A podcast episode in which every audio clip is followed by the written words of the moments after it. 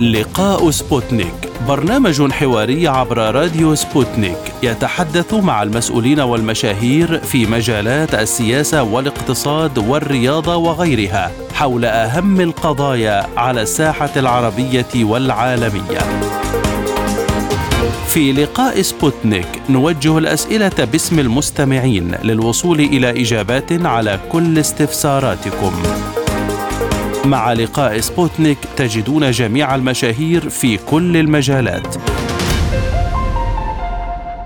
أهلا بكم مستمعينا الكرام في هذه الحلقة من لقاء سبوتنيك، معكم فيها عبدالله حميد. أدرج البنك المركزي الروسي الجنيه المصري ضمن قائمة العملات الأجنبية التي يحدد بنك روسيا سعر الصرف الرسمي لها مقابل الروبل. يأتي هذا في ظل سعي مصري لإنشاء مؤشر لسعر الجنيه لا يعتمد على الدولار فقط في ظل أزمة دولارية خفضت سعر العملة المحلية أمام الدولار نتيجة نقص التدفقات للداخل وسط احتياجات تمويلية لمصر بسبب ارتفاع فاتورة الاستيراد وتكلفة الديون. ويرى خبراء أن القاهرة ستستفيد من هذا القرار في سهولة سداد قيمة استيراد القمح ومدخلات الإنتاج والذهب التي تتميز بها روسيا بالجنيه المصري، بما يساعد على استقرار الأسعار محلياً. هذه المحاور نتناقش فيها مع الدكتور جودة عبد الخالق، وزير التمويل السابق والمفكر الاقتصادي وعضو الحوار الوطني المصري. دكتور جودة، أهلا بك معنا في لقاء سبوتنيك. بداية، ما تأثير الخطوة التي اتخذها البنك المركزي الروسي بإدراج الجنيه ضمن سلة العملات الرسمية لديها على قيمة الجنيه، وأيضا التعاملات مع روسيا من حيث التوريد والتصدير؟ طبعا هذا القرار يأتي في إطار لابد أن ندرك هذا جيدا، الحرب الاقتصادية التي يشنها حلف الأطلنطي والغرب بقيادة الولايات المتحدة الأمريكية على روسيا على خلفية الصراع المسلح الدائر في أوكرانيا في الوقت الحالي. جزء نوع من رد الفعل للحرب الاقتصادية التي تتمثل في عدة أمور. أقصد الحرب الاقتصادية على روسيا، محاولة عزل روسيا عن المحيط العالمي، محاولة الضغط على الاقتصاد الروسي بأشكال متعددة، منها فرض عقوبات بالنسبة للتعامل من خلال شبكة المؤسسات المالية الدولية اللي في الواقع بتتحكم فيها الولايات المتحدة الأمريكية. في هذا السياق طبعا ده بيفتح فرصة أكبر أمام مصر لإتمام جزء من تبادلاتها التجارية الخارجية باستخدام عملتها الوطنية مقابل الروبل في هذه الحالة، بدلا من إتمام هذه المعاملات من خلال عملة دولية ولتكن الدولار الأمريكي. وبناء على ذلك بلا شك أن هذا تطور إيجابي من وجهة نظر المصرية، وأعتقد أيضا من وجهة نظر الروسية، لأنه يعني في مصلحة مشتركة للطرفين. هل هناك آلية لاعتماد فكرة إدراج الجنيه المصري مع الصين واعتماده مقابل اليوان في التعاملات التجارية؟ العلاقات بين أمريكا، وطبعا أمريكا تقود تحالف ممثل في حلف الأطلنطي وتجر مع الاتحاد الأوروبي وعدد من الدول مثل أستراليا. هذه العلاقات تسير في اتجاه مزيد من التأزم، اللي هي العلاقات بين الولايات المتحدة والصين، وبالتالي في مستقبل الأيام سوف تتعرض الصين أو يمكن أن تتعرض الصين لما تتعرض له روسيا في الوقت الحالي من حصار اقتصادي بشتى الصور كما أوضحنا. وفي هذه الحالة الصين ستجد أن من مصلحتها أن تتم معاملاتها التجارية بعيداً عن حماية العملة الأمريكية وآليات تسوية المدفوعات المرتبطة بالدولار والتي تسيطر عليها الولايات المتحدة الأمريكية. إذا في هذه الحالة أنا أرى أن هذا قادم في مستقبل الأيام، خصوصاً مع اشتداد حدة الصراع في شرق آسيا وتحديداً حول جزيرة تايوان، باعتبار أن الولايات المتحدة تتربص بالصين على هذا المكان على وجه التحديد. البعض يشير إلى أن التعامل بالعملات المحلية يخفض فكرة عملات التحديد التحويل. في حالة اعتماد الجنيه المصري برأيك هل يؤثر ذلك على أسعار الاستيراد والتصدير بين الدول؟ إلى حد ما، ولكن لا أعتقد أنه يمكن أن نبالغ في مدى التخفيض. خلي بالك لأنه يعني أنا بتحدث هنا من الجانب المصري، وإذا نظرت إلى ما يمكن نسميه منظومة التجارة الخارجية على وجه التحديد الاستيراد في مصر تغيب عنه الضوابط للأسف الشديد، ويسيطر عليه الاحتكارات وأحب أن أقول العشوائية أيضا. والدليل على ذلك أنه عندما لا ينعكس هذا الانخفاض على مستوى أسعار القمح والدقيق وكل ما ينتج من الدقيق في مصر، هذا موضوع يعني عايز أقول إنه لن يحدث تلقائيا. إنه لما بالتأكيد نظام الحل لتسوية المدفوعات نظام ينطوي على بعض التكلفة، ولكن تحول من هذا النظام إلى نظام التبادل المشترك وعملتها البلدين سوف يغنينا عن تكلفة إتمام المبادلات طبقا للنظام الحالي، ولكن ده مؤكد. إنما ليس من المؤكد إنه هذا التحول سوف يترتب عليه تخفيض الأسعار بالنسبة للسلع المستوردة إلى الحد الذي يحس به المواطن المصري كثيرا. دكتور، يعني مؤخر رفعت بعض البنوك بنسبة الفائدة إلى 25%، برأيك هل هي خطوة مفيدة ولها تأثيرات؟ هذه الخطوة في تقديري تعبير عن الارتباك في الإدارة الاقتصادية في مصر وبالتحديد السياسة النقدية، أن لا يصب في مجال السياسة النقدية. هذه النسبة المرتفعة جدا للفائدة 25 وقبلها 18 في مارس 2022، يعني من حوالي 10 شهور. هذه النسبة تتصل ب2 من أكبر البنوك العاملة في الساحة المصرية كما أعلن، وهي بنك الأهلي وبنك مصر. هذه البنوك كما كل البنوك في كل العالم هي مجرد وسيط مالي تحصل على الأموال من المودعين وتقدمها من ناحية من الجانب الآخر للمقترضين. إذا كان البنك سيحصل على الأموال بتكلفة 25%، البنك مؤسسة تسعى للربح، فلا بد أنه سيقوم بإقراض هذه المبالغ بسعر فائدة أعلى من 25%، ليكن 27-28 طبقا لمقتضى الحال. وسؤال ما هي الأنشطة الاقتصادية المشروعة التي يمكن أن تدير هذا العائد العالي اللي هو 27-28، عشان أي مستثمر خلينا بيقترض من البنك كان مطالب أن يدفع للبنك 28% أو 27%، لأن البنك حاصل على هذه الأموال بتكلفة 25%. لهذا المستثمر لابد أن يحقق هامش ربح يتجاوز 35%. خلي بالك زي العملية متركبة على بعضها. بسأل ما هو النشاط الاقتصادي والمنتج من وجهة نظر المجتمع وليس فقط من وجهة نظر المستثمر؟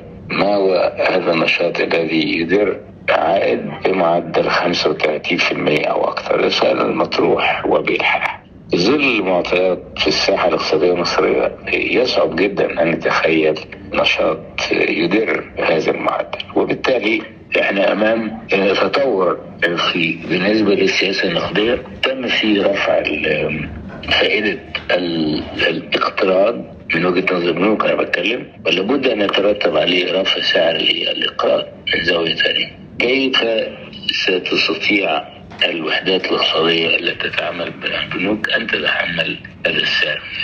الإجراء على فكرة يعني مثال كلاسيكي جدا، لأنه أي إجراء في مجال السياسة الاقتصادية يحقق نفعا للأطراف ويحقق ضررا لأطراف أخرى، ومعضلة السياسة الاقتصادية في هذه الحالة هي الموازنة بين النفع الذي يعود على بعض الأطراف والضرر الذي يقع على الأطراف الأخرى في المقابل. وطبعا الإجراء موقوت بسنة كما أعلن، ويأتي على خلفية رفع سعر الفائدة في شهادات المعروفة بشهادات 18%.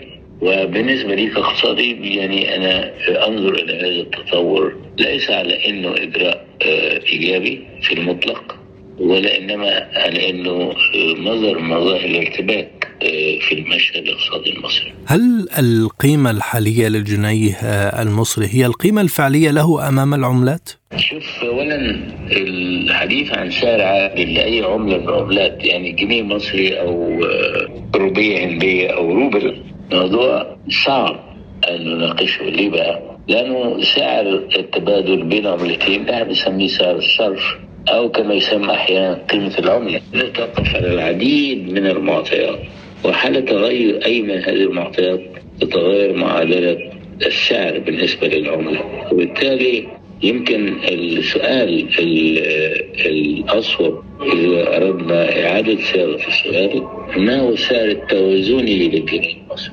وليس السعر العادل.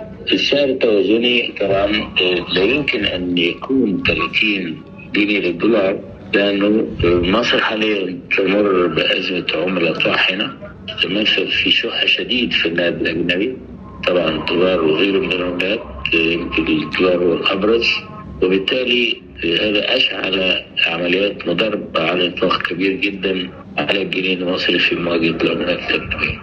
لأنما تكون في ظرف تشتعل فيه المضاربة على العملة، وده طبعا بيكون موجود حالة تعرض مرور البلد بأزمة عملة، كانوا يسميها كرنسي كرايسيس، ده تعبير اصطلاحي، أزمة عملة. عملة ده تتعرض لظهور شديدة على خلفية نقص حاد في النقد الأجنبي لسبب أو لآخر.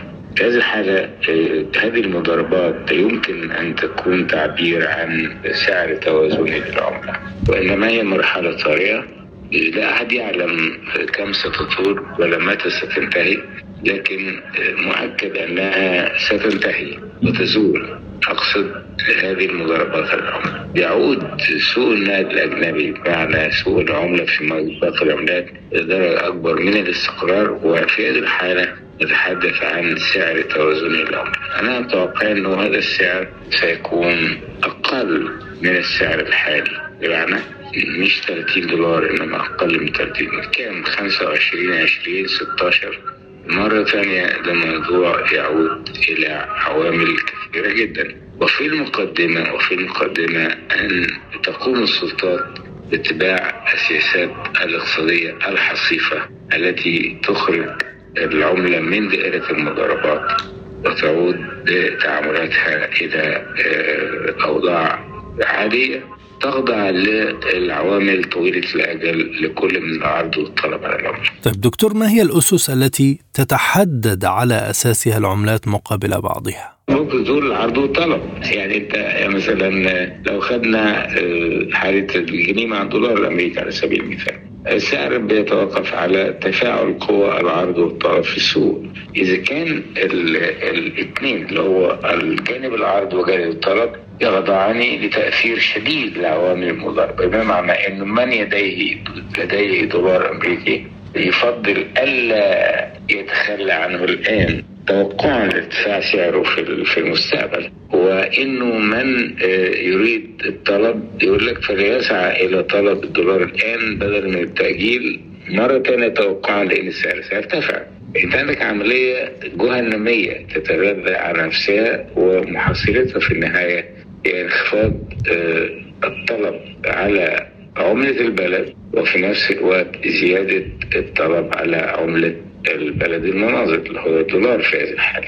ده في حد ذاته من الناحية الاقتصادية معناه انه يتوقع في ظل الشيوع نزعة المضاربة في سوق النقد الأجنبي نتوقع مزيد من ارتفاع السعر. عشان كده بقول إنه في النهاية الإجابة بالنسبة للمواطن العادي وبالنسبة للاقتصادي واحدة، إنه سعر العملة بيتوقف على تفاعل العرض والطلب، ولكن الفرق بين نظرة المواطن ونظرة الاقتصادي، الاقتصادي يميز بين التفاعل العرض والطلب في السوق في ظل انتشار حالة من المضاربة على العملة الوطنية، وبين تفاعل العرض والطلب في السوق في ظل حالة عادية من التفاعل الاقتصادي بين الداخل والخارج.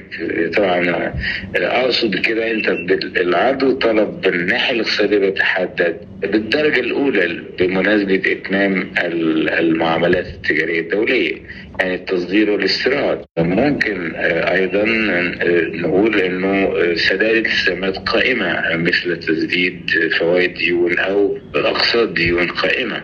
لكن اللي بيحصل الان اكثر من هذا انك انت تود الحصول على العمله لتحقيق مكاسب فوريه سريعه لا علاقه لها لا بتسديد التزامات ولا بتسويه مدفوعات في مجال التبادل الخارجي. خلي بالك يعني ده وضع شيطاني ناتج عن ارتباك في الاداره الاقتصاديه الكليه للاسف. ايضا لابد ان اذكر بهذه المناسبه انه الحكومه المصريه تكرر بعد المؤتمر الاقتصادي اللي عقد في اكتوبر الماضي نفس الخطا الذي ارتكبته من قبل، الا وهو السماح لرؤوس الاموال الساخنه بالدخول والخروج بلا اي ضوابط على الاطلاق. شكرا جزيلا لك دكتور جودة عبد الخالق، وزير التموين السابق والمفكر الاقتصادي وعضو الحوار الوطني المصري. في هذا الإطار أيضا رحبت لجنة الشؤون الاقتصادية بمجلس النواب المصري بدخول الجنيه ضمن العملات المعتمدة في البنك المركزي الروسي، مؤكدة أن القرار سيكون له آثاره الإيجابية في تعاملات الجنيه العالمية، ويعد خطوة مهمة ويضاعف من التبادل التجاري بين البلدين.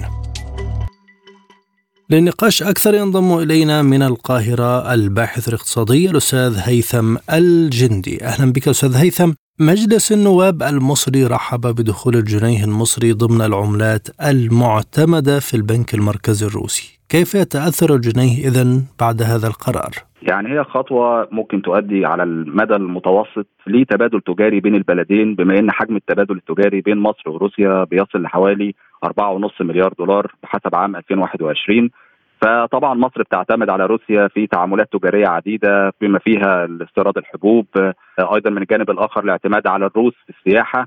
يعني قبل الحرب الروسية الأوكرانية يعني كان الروس يمثلوا حوالي خمس السياح القادمين لمصر، فطبعا دوت أمر يعني رايت ستيب، خطوة صحيحة على مسار صحيح لتخفيف الأعباء بسبب الدولار. طبعا مشاكل مصر في الفترة الراهنة مرتبطة بقوة العملة الأمريكية وارتفاع عجزها التجاري نتيجة الاعتماد على النقد الأجنبي متمثل في الدولار في الاستيراد. فطبعا لو في تعاملات بينية سواء مع روسيا سواء مع الصين بالعملات المحلية، ده طبعا ليه انعكاس إيجابي جدا على الميزان التجاري لمصر وعلى الضغوط الدولارية وبالتبعية ضغوط التضخم، لأن زيادات الأسعار هي مرتبطة بتراجع سعر الصرف وصدى الدولار. فطبعا نتمنى أن دوت نسمع في المدى القريب عن تعاملات تجارية بين مصر وروسيا باستخدام العملات المحلية، على غرار ما سمعناه مثلا من تبادل تجاري بين روسيا وتركيا في استيراد الغاز بالليرة التركية، لأن برضو في أوجه تشابه بين تركيا ومصر في الوضع الاقتصادي، بإذ أن في تسارع في التضخم هنا وهناك. فمن منظور دوت طبعا دي نعتقد أن هي يعني نقطة على المسار الصحيح، وفي نفس الوقت برضو يعني ما نتمناه أن يكون في تحرك مشترك من جانب روسيا والصين، أن يبقى في نظام بديل لنظام سويفت الأمريكي اللي بتهيمن عليه الولايات المتحدة والغرب في التحويلات بين البنوك. الصين عندها نظام بديل وروسيا عندها نظام بديل، ولكن محتاج تعميمه بدرجة أكبر في التبادل التجاري وفي التحويلات بين البنوك وبعضها. يعني اللي بيميز نظام سويفت عن بقية الأنظمة إن نظام سويفت بيستخدمه أكثر من 11,000 بنك على مستوى العالم. على الجانب الآخر الصين لديها نظامها اللي أقرته أظن في عام 2015، وروسيا أيضا لها نظامها اللي أقرته في عام 2014. فدي برضو من ضمن الآليات اللي ممكن يتم الاستعانة بها في الفترة القادمة لتعزيز التبادل بالعملات المحلية والحد أو كسر هيمنة الدولار الأمريكي. هل يمكن الذهاب نحو هذه الخطوة مع عدة بلدان والتعامل بالعملات المحلية بشكل تبادلي؟ والله احنا شايفين نماذج للوضع دوت، حتى بينا على غير أو على نحو مفاجئ سمعنا من السعودية حديث عن تعاملات إلى جانب الدولار الأمريكي، وحتى في زيارة الرئيس الصيني شي جين بينغ إلى الرياض أعلنها أنه هو ليه رغبة في أن يكون في تبادل تجاري أو في تعاملات في الطاقة باليوان، نظرا لأن الصين هي الشريك التجاري الأكبر للمملكة العربية السعودية. يعني بالأرقام برميل من كل 4 براميل بتنتجها السعودية بتستورده الصين، فشيء طبيعي أن يكون في استخدام لعملات لعملة الشريك التجاري الأهم ليها. طبعا الدولار هيكون له أهمية لبعض الدول، لأن مثلا في دول الخليجية عملتها مربوطة بالدولار الأمريكي، ولكن ده ما يمنعش ان يكون في دايفرسيفيكيشن، في تنوع في استخدام عملات اخرى. ايضا سمعنا عن الامارات والهند، تعاملات خارج النفط بالروبيه والدرهم الاماراتي. ففي السنوات المقبله بص حضرتك هتبقى بروسيس، عمليه طويله مش هتكون ناجزه، يعني هيبقى فيها تطورات كتير. ولكن اظن ان الحرب الروسيه الاوكرانيه فتحت المجال لهذا الامر، لان الولايات المتحده استخدمت الدولار كويبن، كسلاح، وبالتبعيه اصبحت الدول كلها منتبهه للي حصل. يعني تجميد ما يزيد عن 300 مليار دولار من الاحتياطي الروسي بالعملات، سواء كان دولار او يورو او ين، ادى اشاره للعالم ان ليس هناك امان في ان يكون احتياطك كله بالعمله الامريكيه او بالعملات الغربيه. واظن اكثر دوله تنتبه لهذا الامر الصين. اصبحت الصين بعد ما كانت لديها الحيازات الاكبر في العالم من السندات الامريكيه، يعني في 2013 كان حجم حيازات الصين من التريجريز او السندات الامريكيه تريليون و300 مليار دولار، الرقم دلوقتي انخفض ل 800 مليار دولار، وحلت اليابان بديلا عنها. فمن الواضح ان في التفات من الدول الى التطورات اللي حصلت بعد الحرب الروسيه الاوكرانيه. هل يعني ذلك ان هناك متغيرات في العالم ربما تحدث على المستوى الاقتصادي؟ بكل تاكيد، بكل تاكيد. فكره العالم المالتي بولر متعدد الاقطاب هي فكره اكتسبت زخم كبير جدا بعد التطورات اللي حصلت في عام 2022، واتضح قد ايه ان الولايات المتحده استخدامها للنظام المالي العالمي كوسيله ضغط ممكن يتحول في الاخر يسبب باك فايرنج، نتيجه عكسيه، بان الناس تنتبه ان لابد من التنوع في التعاملات التجاريه وتقليل الاعتماد والارتكاز الى الدولار الامريكي. وحتى بقينا نشوف كمان توجه من البنوك المركزيه لتعزيز حيازاتها من الذهب. عندنا يعني الصين بدات تعلن عن مشتريات شهريه للذهب. روسيا هي دلوقتي خامس اكبر حائز للذهب في العالم.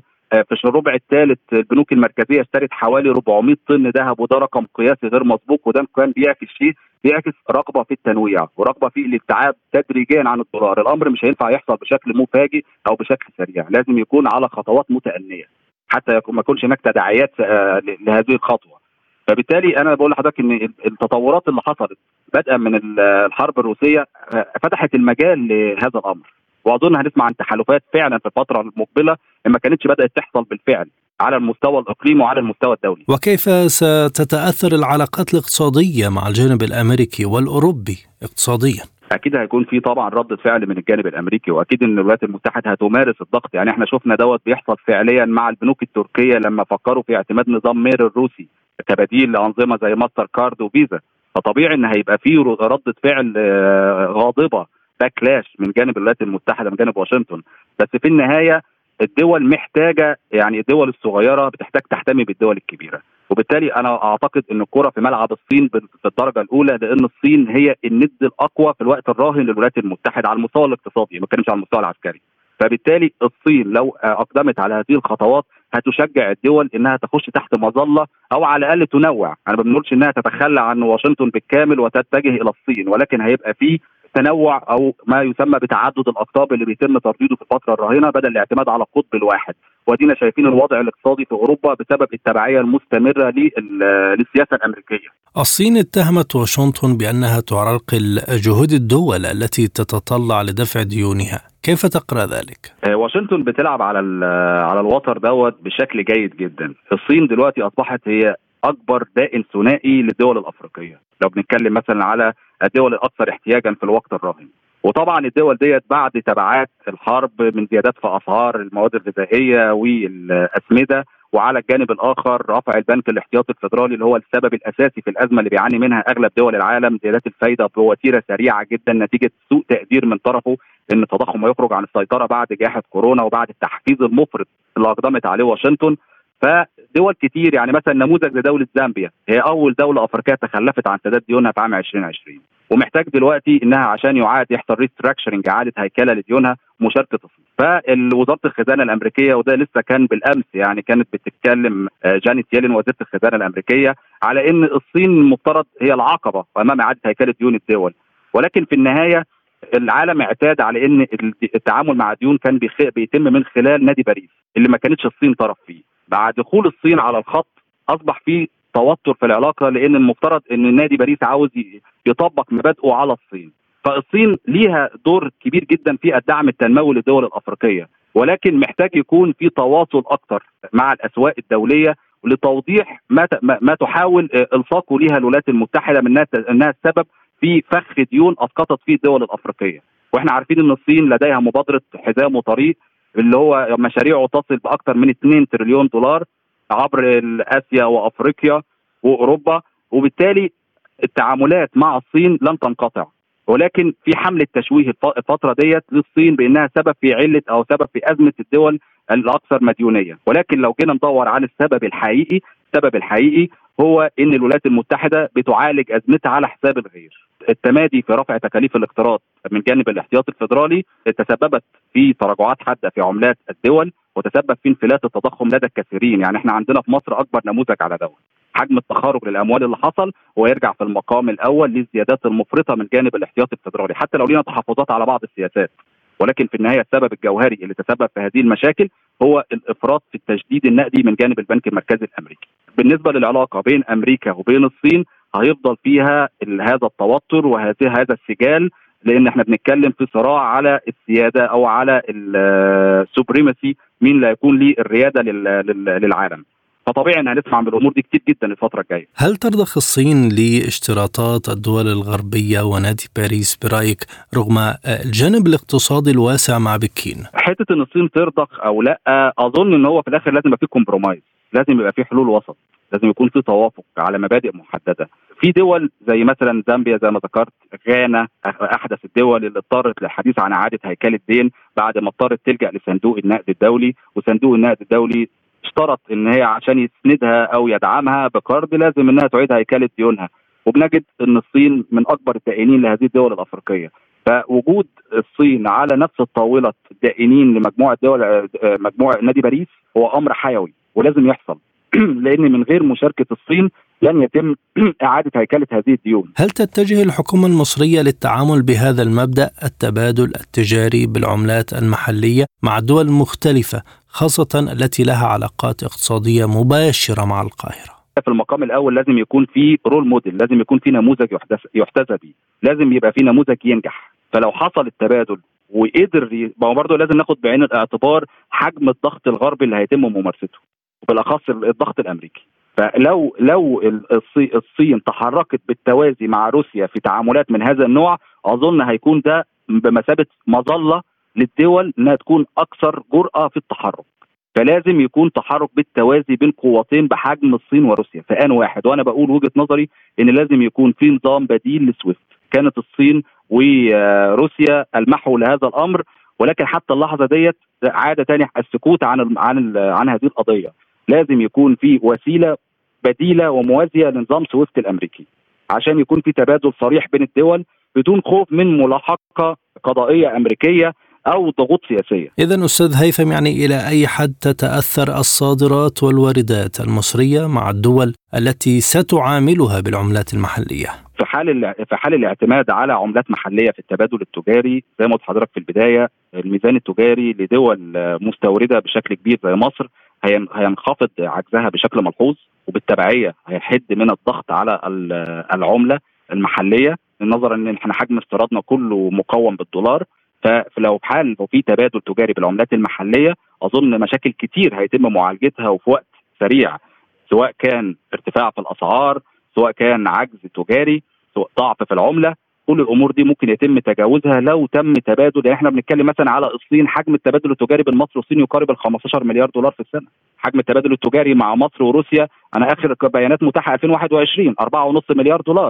حتى كمان هيتيح فتح أسواق أخرى. الكرة في ملعب دلوقتي فيما يخص التبادل التجاري مع روسيا، في ملعب روسيا تطلع بإعلان صريح بهذا الأمر. الباحث الاقتصادي المصري الأستاذ هيثم الجندي كنت معنا من القاهرة، شكرا جزيلا لك.